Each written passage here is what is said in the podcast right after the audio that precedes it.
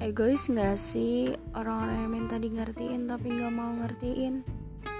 Hidup emang panggung sandiwara. Yang banyak ketawa bukan berarti gak punya air mata.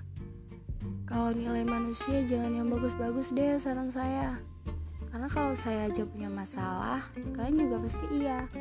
Kalau kalian pernah insecure, saya juga iya. Manusia-manusia lain juga pasti ada. Kita itu sama. Jangan jadiin cover sebagai tolak ukur.